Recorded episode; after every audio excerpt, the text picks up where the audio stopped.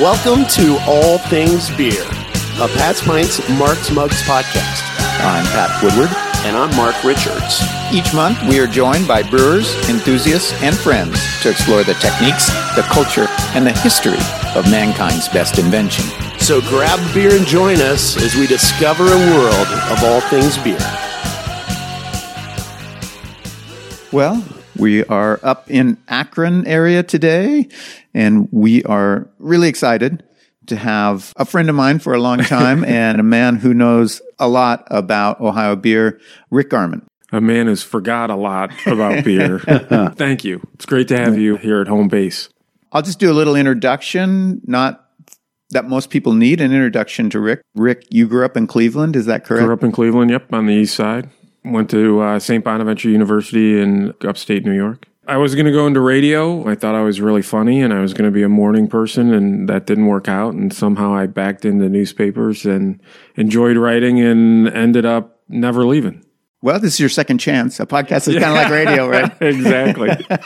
so the listeners will have to chime in on whether you, you know, had a lost opportunity in radio. exactly. At some point, you moved back to Ohio. After college, I came back and worked at a couple of newspapers around the area in Lisbon, Salem, Mansfield, and then moved to Rochester, New York.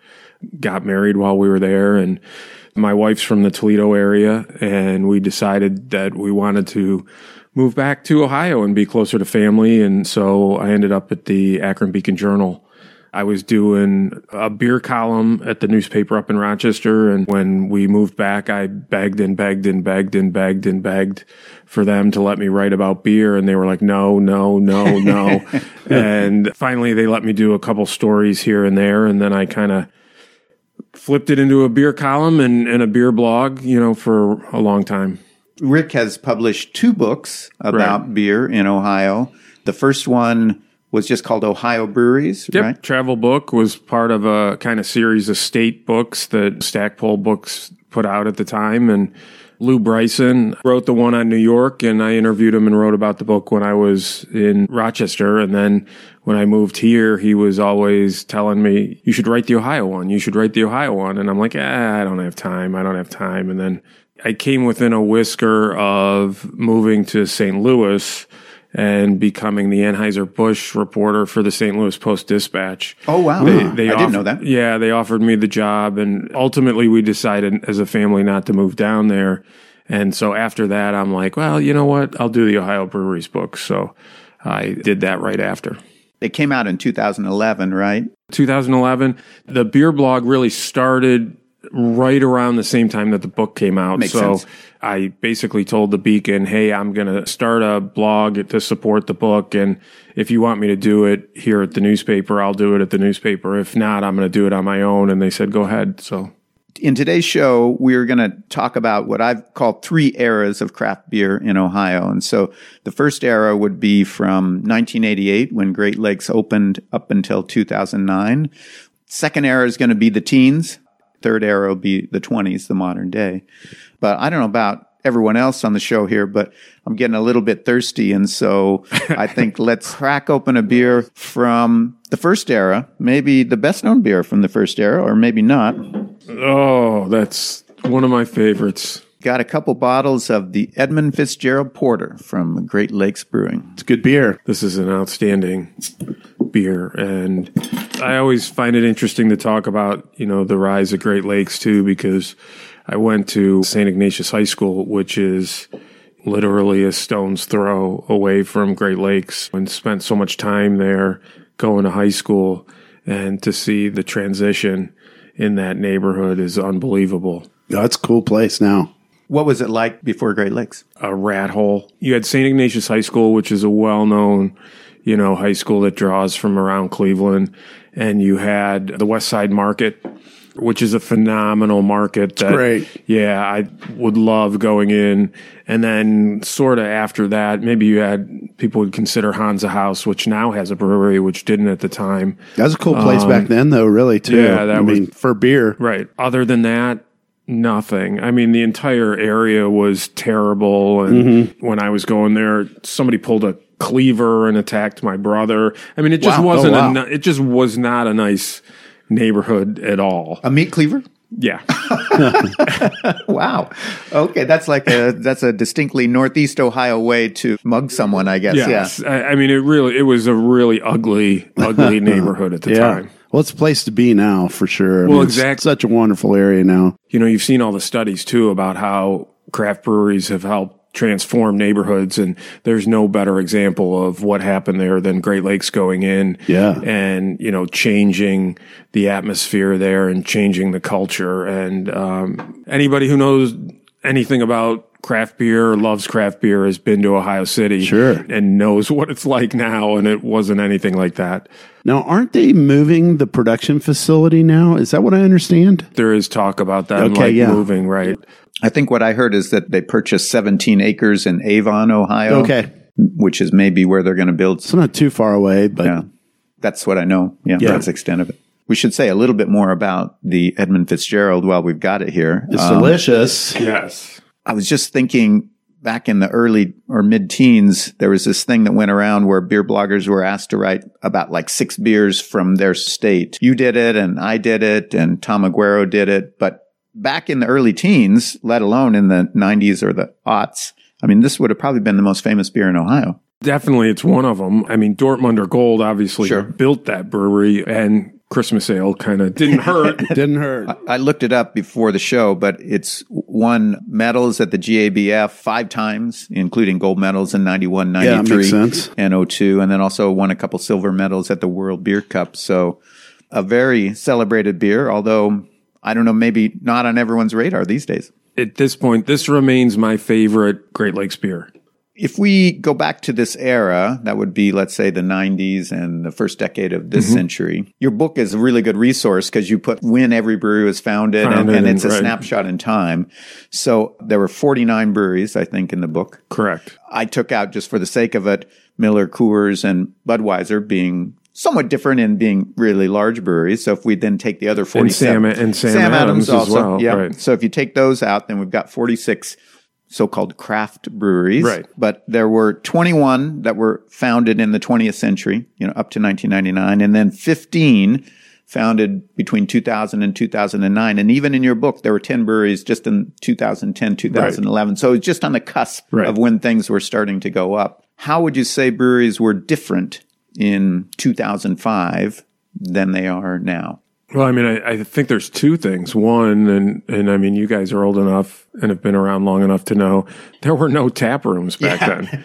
I I mean, you didn't go to a brewery and have a beer. If it was a production brewery, it was a production brewery. It was just brew pubs and production breweries, Correct. right? Yep. And, you know, you could not go to a production brewery and sample beer. You had to buy a separate license.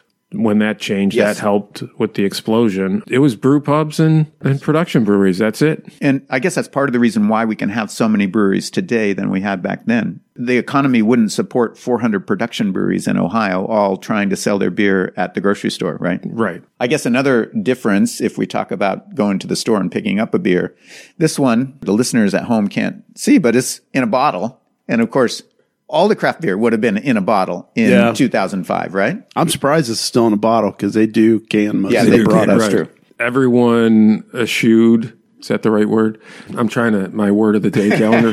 I like your attempt to put the fancy words a in nice there. 'cause word. I know sometimes you criticize me for saying things like terroir and things like that. So I appreciate that. you know, no one wanted to be in a can. Yeah. It was seen as sort of that's where the cheap beer went, right? That's where your mm-hmm. Schlitz and Strohs, you know what I mean? That they nobody wanted to be in a a can. Everyone wanted to be in a bottle. And then there was one other huge difference. Beer wasn't over 8 12%. You know, you had no real high alcohol beer Right. back then. And if you go back a little bit further, we had Angelo Signorino on the show recently, and he was talking about the days when the limit was 6% ABW, which is, I think, 7.6 ABV. So there was a mm-hmm. time when you yeah. couldn't even have an 8% Couldn't be beer over in eight, yeah, Ohio. right. Yeah. But maybe one other difference is if I went back to Brewers Association records and they keep track of like which kinds of beer sold the most. And so I looked at 2009 and the top selling style or type of beer in 2009 was seasonals. And the second best selling style was pale ales. Now, the pale ales doesn't surprise me. Seasonals, I guess, does a little bit. Just Yeah. I, I don't know how often people were making seasonals back Yeah, then. but this would fall under a seasonal maybe, and so would the Christmas ale. I don't think Those that's are Ed- big. no, I thought Edmund Fitzgerald was year round. I think Yeah. so, yeah. Um, but Christmas ale would, right. pumpkin beers would, Correct. Oktoberfest type beers would. That's true. Uh, Bock beers. Okay, yeah. I, I take back my previous objection. But the main thing is that IPAs were not dominant right. in in Yeah. those days, right? Yeah, and as it relates to SKU, they kind of want you to file things a certain way. You can only get so many SKUs in the grocery stores anyway. So, you know, the way those are broke down, sometimes you always have to have something on a seasonal SKU.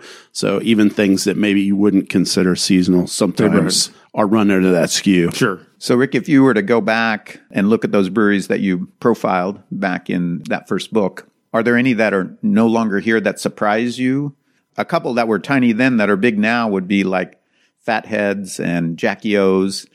What would you say made the breweries that were successful successful and the ones that failed? Could you see that coming? Well, I, I mean, the breweries that succeeded, like the Fatheads and the, the Jackie O's, in, in terms of growing the, the Hoppin' Frogs that, that were small, they made darn good beer. You know what I beer. mean? Yeah, I, I yes, mean, yes. there were some that, you know, struggled with their beer, but, you know, because it was brew pub or production brewery, I think you had a lot of people jumping on the bandwagon trying to start a brew pub. And I, I've talked about this, like people who knew beer, but they knew nothing about running a restaurant. Yeah. And you had people who knew everything about running a restaurant, but nothing about beer.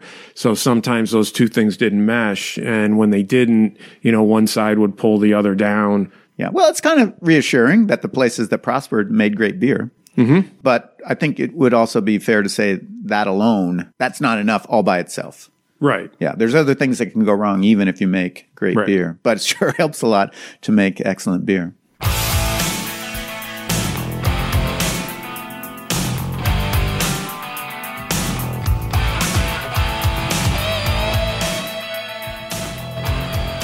Let's move into the teens, and that's I think where things got really interesting in a lot of ways. The explosion, Yeah. yeah. And and again, we've already talked about it a little bit. I think the reasons are, you know, the state allowing breweries to offer samples and sell on premise like wineries did forever. Right. Yeah. But for some reason you weren't allowed to do it as a brewery. You had to buy a separate license.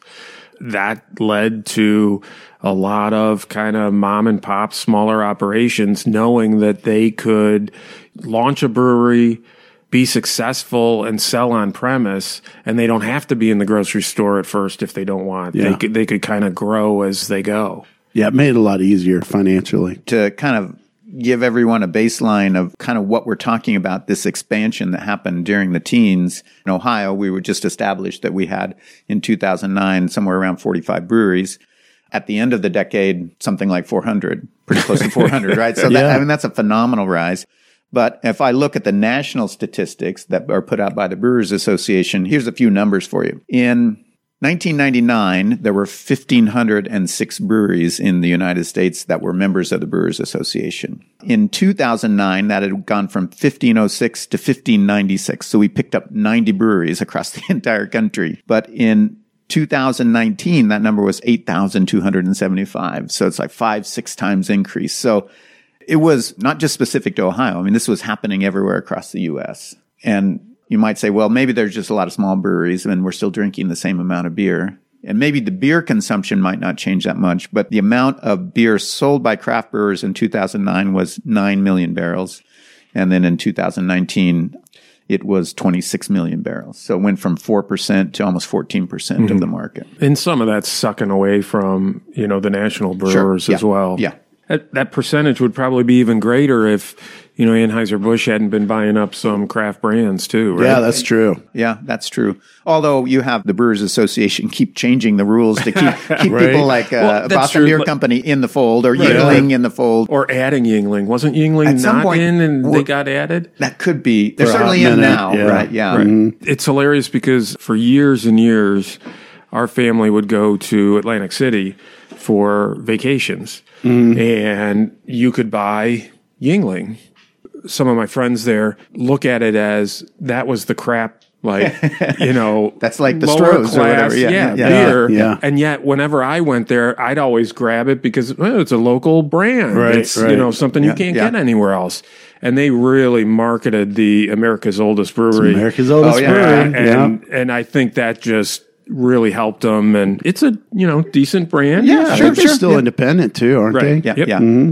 I so you mean- got to give them a little bit of Oh, yeah. cred there. And I'm not trying to crap on uh, Yuengling at all. I would just say, but Apparently you are. But go on. and they come out with the hershey's chocolate That's a weird thing. That's a weird thing. yeah, that, yeah. Um, but I mean, they also, in addition to their regular like lager and their green bottles, Yeah. I mean, they also had the black and tan, which Yeah. you know back Yeah. then you couldn't necessarily get anywhere. That's true, yeah. So and they did Back have then. Right, and you had a porter or something too Uh, that they they, did. that, that Yeah. they Yeah. had. Yeah. So I mean, they did have a couple other you know Yeah, brands. See, come on, Pat. all right, hey, you guys convinced me. Don't be a hater. I- Now I saw you reach in your magic beer bucket over there. What we got? Well, our next beer, we're moving into the teens, and so we got to drink an IPA. And one of Ohio's most beloved IPAs, it's double IPA really, Yeah. is Bodhi by Columbus Brewing Company. Now you're saying IPAs became popular in the teens, huh? In in 2011 was the first year that they topped the list for the Brewers Association, and I think it's just gone up from there. At least that's my observation. Has it gone up or has it gone down? it depends on your perspective. Well, what do both of you guys think about the proliferation of IPAs? now this is a great IPA.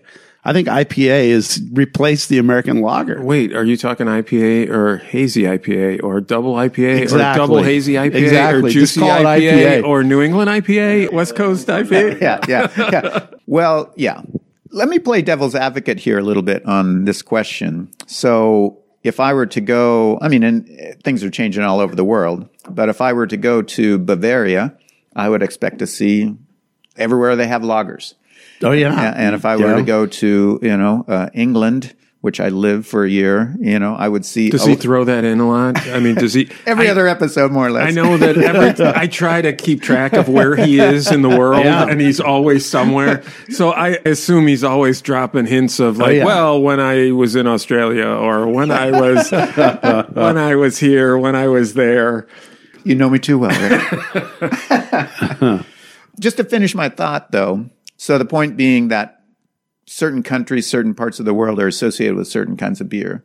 And could I make the argument that, you know, in the US, we were starting from an, almost an entirely blank slate. Yeah. If you go back to something like 1980. we are the IPA now. And, and, and, and mm-hmm. so lots of things were tried and maybe IPA is the thing that stuck and that's America's beer now. Mm-hmm. I don't, well, that, that's just a question. I don't know. What do you think about that proposition? It- yeah, America is the IPA. That said, this is so goddamn good, isn't it? Uh, the the nose. I mean, every everything It's about great. this. Right. It's got the old school and new school. It's got some of those tropical fruits on the nose. It's got the old school pine soapiness, you know, that we love. I haven't tried the Bodhi variations. Have you?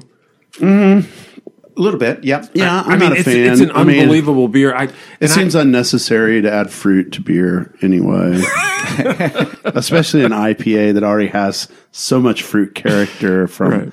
available in hops. Yeah, it's a little silly, but I mean, they're good beers. Yeah, they are. I keep seeing it in the store, and I'm mm. like, I, Yeah. I got to pick that up because I, again, this is just. I think they've got like a 12 pack with all four, don't they? yeah. yeah. I think back way back we had this conversation too, and I wrote something about how Ohio should be known for IPAs. Because a lot of great ones here. because of all the awards that Oh, yeah. you know the whether it's Headhunter, Especially up here Fatheads. Good lord, they clean up.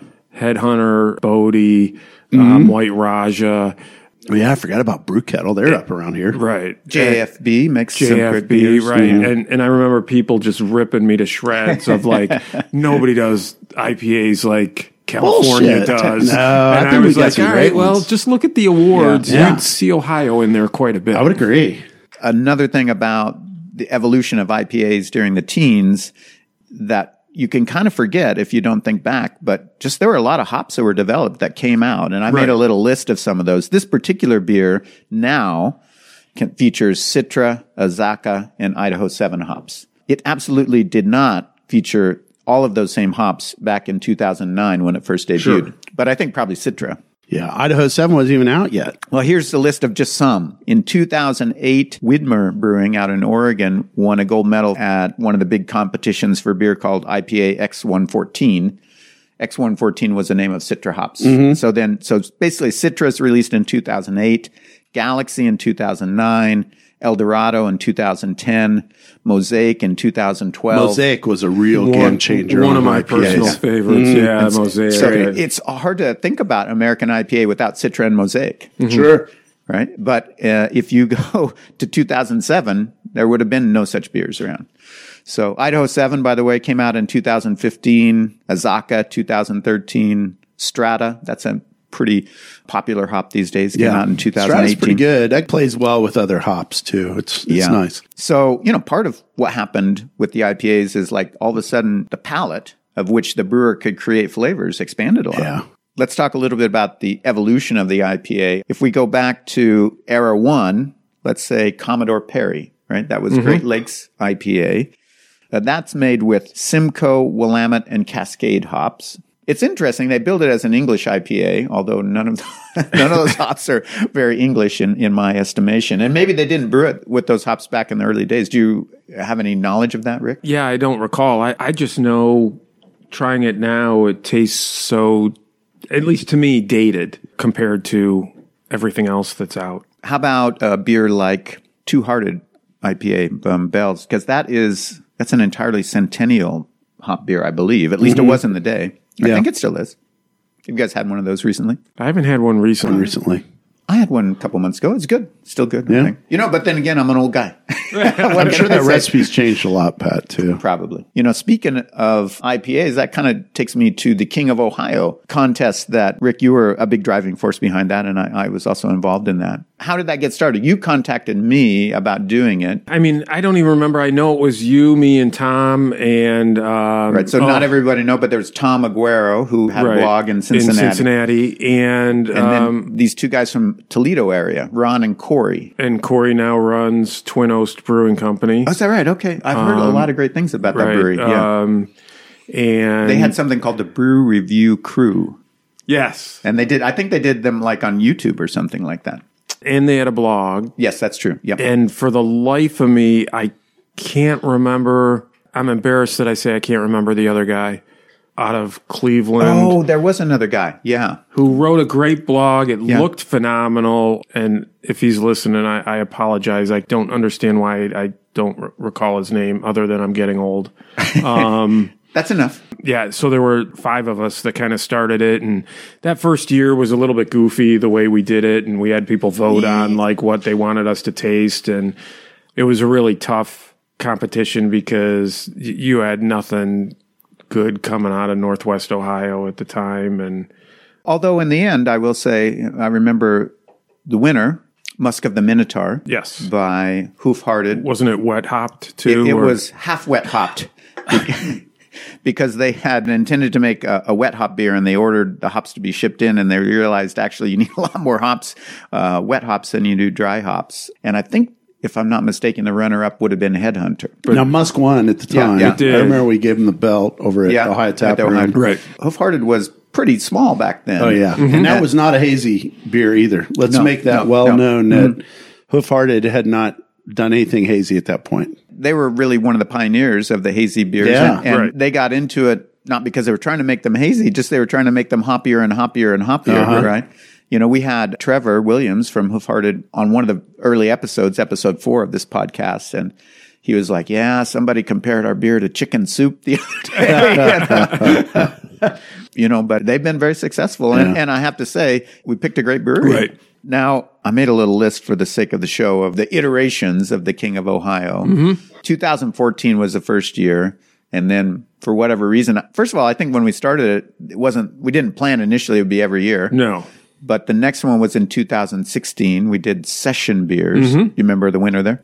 Well, I'm looking at your sheet here, yeah. um, and we did it down in Columbus. That's right. We did it at the uh, North Market. North Right. Market Brewery Fest. Yeah. Yeah. Were you judging on that one, Mark? No, Oh, I you came and took pictures. I came by, took some pictures. I didn't have all day. I, I was busy doing something else. Yeah. So, and the winner was uh, Street Side Brewing, right down in Cincinnati. Yep. And they They've been a very Raspberry successful Beret group. and Yeah. the- Yeah, Yeah, Street they- Side was solid when they started. They were they were pretty good. They really were into putting a lot of puree in your beer, Like, pastry, uh, oh yeah. yeah, yeah. Well, yeah, a lot of sours, uh, and Yeah. well, maybe all of that. Yeah. but that particular beer was a raspberry sour. yeah. Yeah, yeah. At Land Grant, we did a collab with them. Got fuzz. Like Oh, that's the right, yeah. milk milk carton yeah, for peach, but oh my god! I mean, it was like just drinking puree almost. it was insane how fruity that was. Then 2017, the theme was stouts and porters.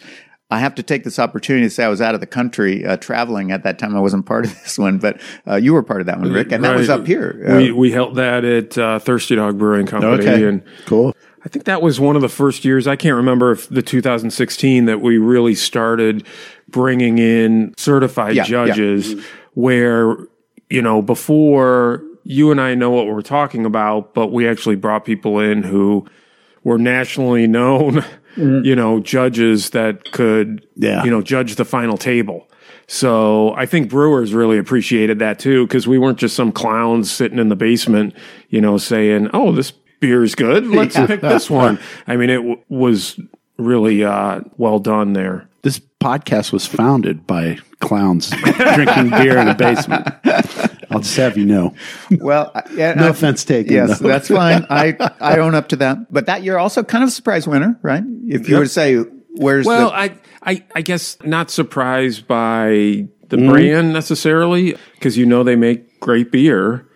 We should probably tell people who was Yes. the winner. Yellow Springs. I've never had maxed out stout either, and we just opened at Yellow Springs in our neighborhood, actually in the old Crest in Clintonville. So, which is great. Happy to have them, but I've never had maxed out stout nor even seen it. I don't know if that name still exists at this Yeah, point, you know, yeah. s- so many years later, but it was commercially available. Yeah, cool.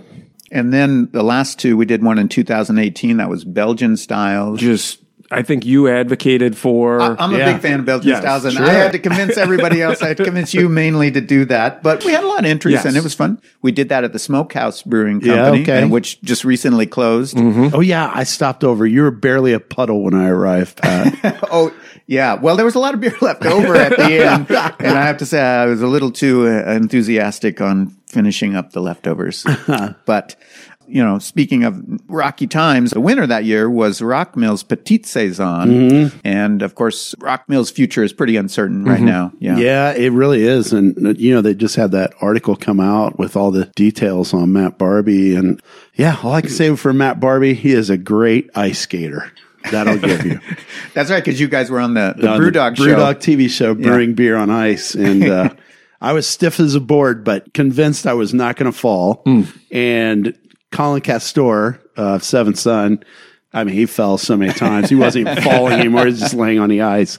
But man, Matt Barbee can fucking skate. wow. Okay. Like All really impressive. It's kind of a sad story to know that Rock Mill's going down in some capacity. I mean, Yeah. I, I can't imagine anybody want to buy a brewery for seven million and keep somebody else's name on the front of it. Like you'd want to do your own Right. thing. I mean, I love Rock Mill though. Absolutely love it. And their beers, man, that Petite Saison is fucking amazing. Yeah, really good beer. Mm-hmm.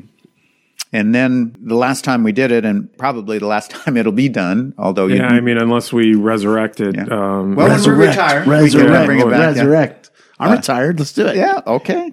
Well, I mean, people don't understand, but actually, it's a lot of work to do this. it was an amazing amount of work to do and everything that we did was all volunteer and you know i would put my own money into it i'm sure you did too Yeah, on yeah. some things and like the awards that we handed out i went over and i paid for the Yeah. prize myself That And- belt was cool. That the belt Yeah, that yeah, we did yeah, at yeah, first, yeah. and then we had really nice Yeah. engraved, you know, awards um, Uh-huh. That's that, cool. that we paid for, and It made me feel good. Well, last summer, or maybe the summer before, I was up in Cleveland, and we were at Noble Beast, mm-hmm. and I noticed they've got a banner, They've got- right. banner Yeah. hanging, and that that was that was very cool. Hell yeah. a- again, that that competition was so different in that, you know, and maybe we we should have explained this at the beginning. Breweries could enter one beer, one Yeah. beer only, and we were doing one style. Yeah. And Which is so- cool. Right. So you had to pick your best beer that you wanted. If we were doing stouts and porters, you had to send in one beer. That's it. Yeah. and we didn't charge. Yeah. It was it was all Yeah. free, and I Not I know I, that we would we would drive around and pick them Yeah. up. yeah, and we drove Yeah. around, yeah drove around and collected all the beer. Here's the problem, though. That's the only problem. Because really, if you charge people twenty bucks an entry, Sure. and they had to mail it to you, right.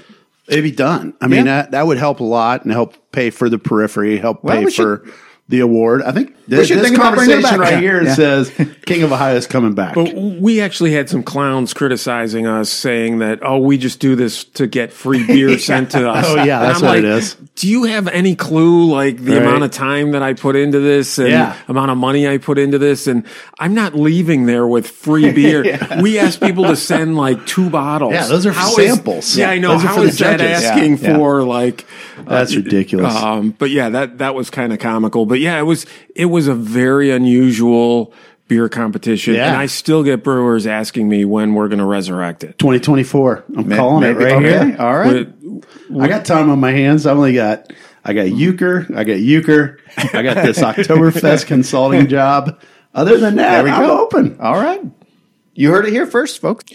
Just to finish, though, in 2019, we held a competition down at MadTree Mad Tree Brewing. in uh, Cincinnati, and that that we went back to IPAs. we went back to IPAs because it's so popular. Yes. Oh, And- boy. well, it was ap- appropriate for It is. 2019, right? Absolutely. And the winner was Fat Head's Strange Magic. You know, which unbelievably I think is a phenomenal beer, and I actually enjoy Strange Magic more than Headhunter. Oh wow, okay, That's okay. cool. It's high praise. I, I, I mean, they make killer beer. All their beers are great, and they clean up in competition. And I think all of Fat Head's beers, and this is the way I always looked at competitions, because when you're sitting there with a glass only, and you're doing sensory, and you're trying to think it through, and you know the criteria of the style, if you get just a teeny bit more of everything.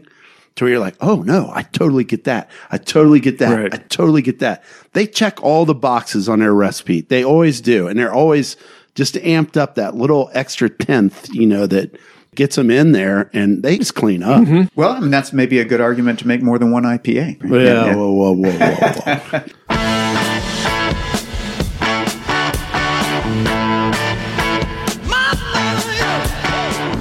Moving us away from the IPA, I've got another beer out of Rick's 50 craft beers you must try. Holy Oh, man. moly. I got to tell uh, you, I'm excited about this one. You had mentioned it when I- we were talking online about doing this. I did. It, Why, why don't you introduce this beer, Rick, and I'll pour us up. the Butcher and the Brewer Albino Stout. As far as I know, I think Eric Anderson, when he was brewing at Butcher and Brewer, I believe this was the first white stout in Ohio. Okay. I don't recall another one. And I mean that's that's one of the reasons that I highlighted it in the book. And again, it's it's kind of funny to say now, you know, these are common everywhere. But back then, it was a really unusual beer. I mean, this is a style that really messes with your brain, right? Yes. when you look at it, I mean, it looks like I'm about to drink, you know, a Dortmunder or something uh-huh. like that, right? But when you taste it, Oh, man. it's a surprise. Right. so good. What are the ingredients that they go into taking? I mean, basically, you're you're brewing something that would be, you know, a golden ale, but you're using different adjuncts that you're putting in. Yeah. The, to, the right. coffee and You got the coffee, the cacao nibs, or something like that. Probably some vanilla. I think there must be vanilla. There in must here. be. Mm, I give vanilla for sure. I yeah. think there's a thicker mouthfeel. Like there might be some uh, Or maybe some uh, oat, oat or wheat in the yeah, grist. or maybe even some milk sugar. You know, some uh, what is that? Yeah, it could I'm be. having, I'm having a block- Lactose. lactose, yeah. Right. I think that vanilla makes it sweet. I, I think the perception Makes of sweetness seem from the vanilla. Yeah. I didn't even realize they were canning this. I went in to Who buy knew? some singles and I saw this. I'm like, oh, we Right. got to have this one. Yeah. It's and I- delicious. and, and I mean now too, like look at what Daybreak Oh, yeah. At Wolf's Ridge, Right, uh, Clear Wolf's- Sky Daybreak. Right. Yeah. Back in, I, I guess it would have been like 2015, 2016, you know, when I'm, I'm putting together that book. I mean, this was a revolutionary, eye opening beer. Like you said, it messes with your brain. You look at it and you think, oh, it's going to taste one way. and it tastes the And it opposite. ta- right. yeah.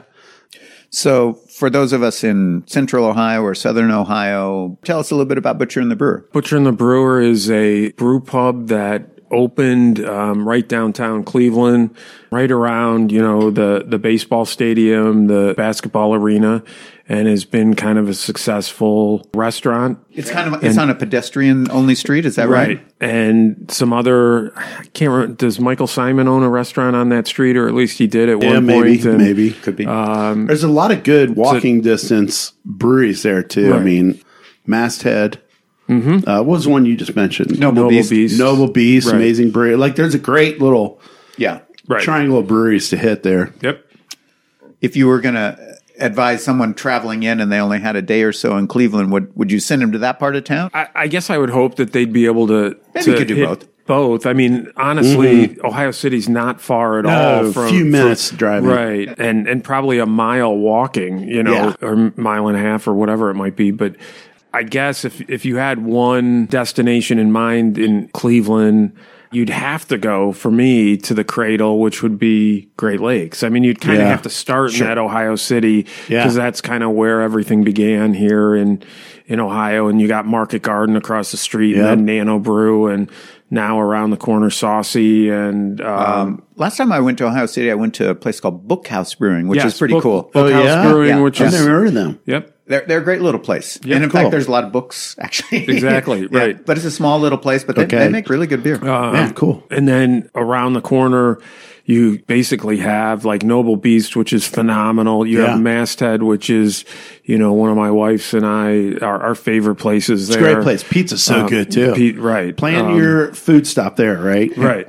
I, I mean, yeah, that, and, and they're all like within this little area. Yeah, but, they are. But again, I mean, starting out, if you've never been there, I guess I'd start out in Ohio City at, again, at Great Lakes. And then I guess you have Hansa too right there. And Yep. I'm going to leave a bunch of places out, but there's so many breweries Yeah. right Oh, in yeah. that area. At, at one point, I thought I kind of mapped it out that that was like the greatest concentration of breweries, craft Okay. breweries in Ohio, Makes just sense. because you have Forest City, Brick and Barrel, Great Lakes, Market Garden, Nano Brew, Hansa, Bookhouse, Saucy.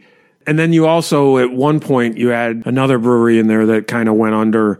So I, again, at one point, it was like ground zero. Yeah. If you wanted to just kind of walk around. One of the things that we alluded to earlier, I just want to loop back to, and that would be, you know, the legislature and the laws governing beer in Ohio. And there were two changes that happened during the teens, one of which I think was way more important than the other. But one of them was this A1C license, Right. which uh, you alluded to earlier. And not, not only, well, what are the details on that? First of all, I think it dropped the price from uh, $4,000 to $1,000. basically before you had to um, you know buy a completely separate license if you wanted to serve on premise so i mean if you were a production brewery you had to buy a separate license which basically you were paying double for your licensing for the state but wineries didn't have to do the, the same thing which made no sense It was a double standard. yeah so once that changed you know and you were allowed to sell on premise and the license fee went from what was it 3900 to a thousand is that what it was Yeah, that's what it was. um, it made such a huge difference because if you're somebody who wants to launch a brewery and you don't have a ton of money, it created the rise of like the nano breweries. Well, I remember meeting you one time at uh, Zaftig Brewing Yeah. back when we were basically brewing in this uh, like a storage shed, and, and Yes. like and this kit was like basically a big homebrew kit, basically, right? Mm-hmm. People probably wouldn't pay four thousand dollars a year. To, be do able to do yeah, that, right. Yeah, because you couldn't sell enough beer, making it, you know, 10 gallons at a time to pay that kind of. Right. Yeah. Um, so I mean that made a huge difference, and uh, I mean I remember um, you know you had production breweries who didn't want to spend the extra thousands of dollars to get a license, you know, because they're like, eh, is anybody going to come? Is it going to be worth it? And there was one brewery in Ohio that actually bought a license before the law changed. It was Thirsty Dog. And they bought a separate license to sell on premise. Yeah. And, you know, I talked to John Najeway about it and he's like, holy hell, if I knew the response Right. of beer drinkers, I would have done this a long time ago because people just flooded there. Let, let's face it, man. I I mean, You want to back- drink it there. Yeah. And back then, you know, the novelty of going into a brewery Yeah. and drinking as opposed to, you know, a brew pub Yeah. that was a little bit more restaurant-y. Well, let's move into the modern era. Does that mean we get another beer? The modern Yeah, era. we got another beer. Uh, This is our last beer of the show, but it is Oh my gosh. Breaking out one of my all time favorites. yeah, we ain't fucking around. We got the barrel age too. I know, I saw that. Bourbon Barrel Oil of Aphrodite Oh, yeah. from Jackie O's. You know, of all of the breweries that have really succeeded in Ohio, maybe Jackie O's is the most improbable. They're certainly in the most rural part of the state. To make that rise. To get up to, they're in the category which uh, Brewers Association calls a regional brewery, over 15,000 barrels per year. And I, I mean, you do have a phenomenal number of drunks that go to Ohio U.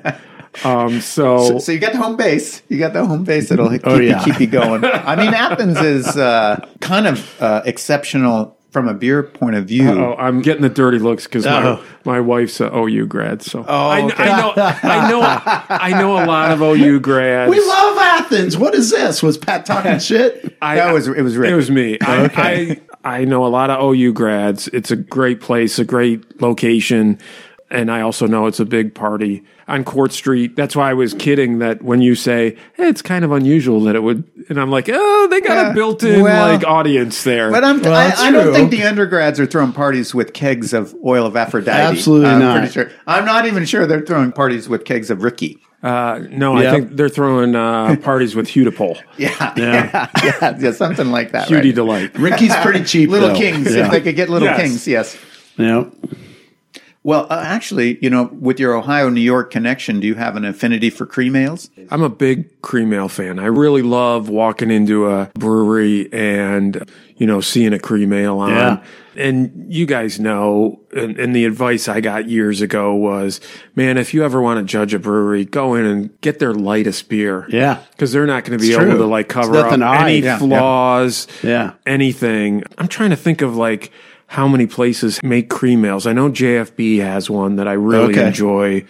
well, um, I mean, the Wolf's Ridge, Wolf's Ridge, uh, right. the Clear Sky Oh, yeah. was, uh, Clear Sky Daybreak. but it, but it started as cream ale. It before they did. put the Right. coffee into it. Yeah, it's been a long time since I've seen the non-coffee version of that. I would agree. It's so popular, and it's won so many awards. Yeah. You know. Well, talking about influential beers in Ohio, maybe we could go that route a bit. As I said on an earlier podcast, there's way more coffee blonde ales in Ohio than there are just about anywhere else in the country. Yeah. Do, do I get to throw out the, Yeah. um, where did coffee beers come from? But yeah, please us. do. I didn't know. Where did they come from? No, I. Th- this is half joking, but Oh. there there was a story that I always wanted to do, and it was the Drew Carey show. And he started a brewery in his garage, Buzz Beer. Yep, And yep. it was a coffee beer. And again, that was well before the proliferation of, of coffee beers. And I always wanted to find out who the heck came up with the idea of a coffee beer. And I know originally I, I went to the Brewers Association. I think it was the Brewers Association and was trying to figure out like who made the first coffee beer.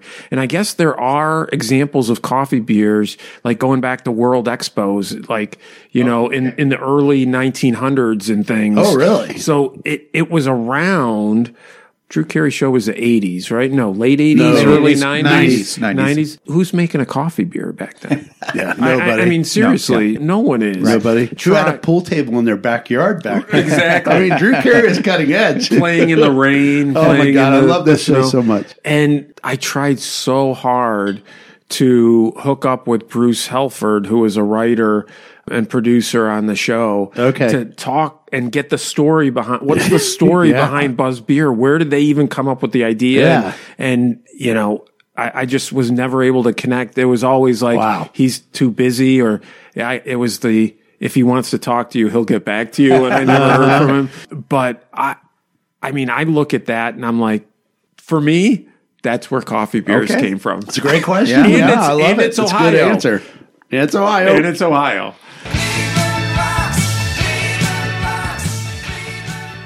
We've talked a lot about the past, but let's just take a minute and say, you know, what do we think the future holds?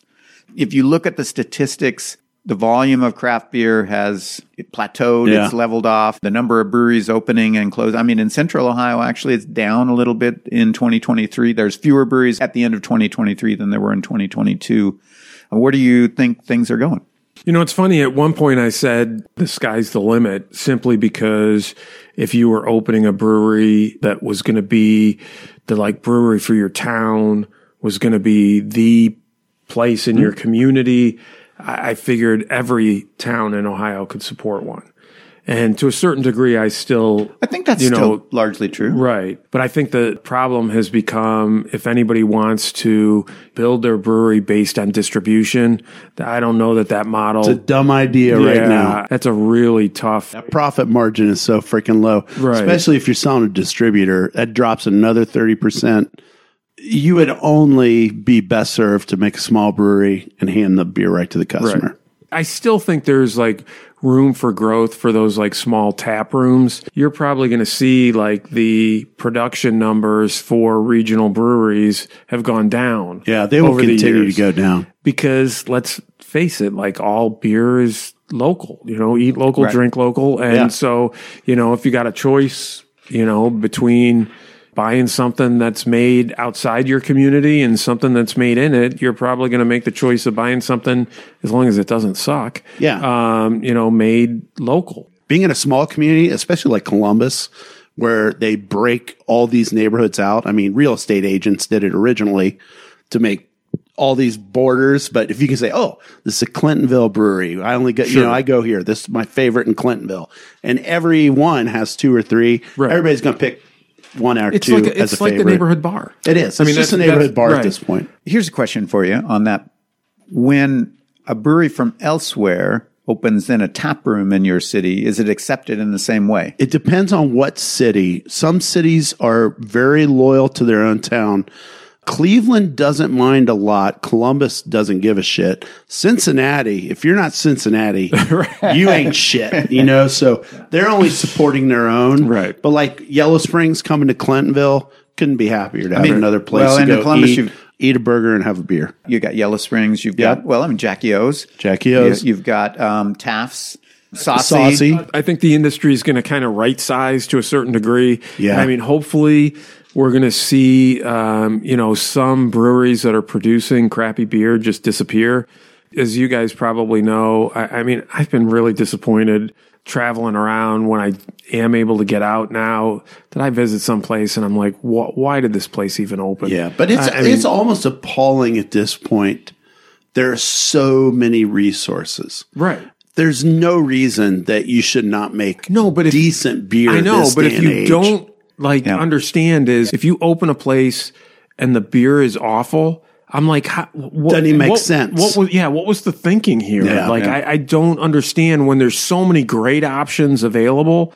Like, was your mom and grandmother telling you that they enjoyed the beer Right, and that, exactly. you know what what happened here? yeah, So hopefully there'll be some like right sizing there where some of the places that really shouldn't be open Oh, yeah. close. I think that's going to happen for sure. Yeah. But I mean, I do worry about some of the places that are regional operations mm. that built their models on distribution of Yeah. like, especially as people are gravitating towards seltzers and cocktails and Yeah. things. And there's nothing wrong with that. But I mean, that's eating into, Sure. you know, their potential customers.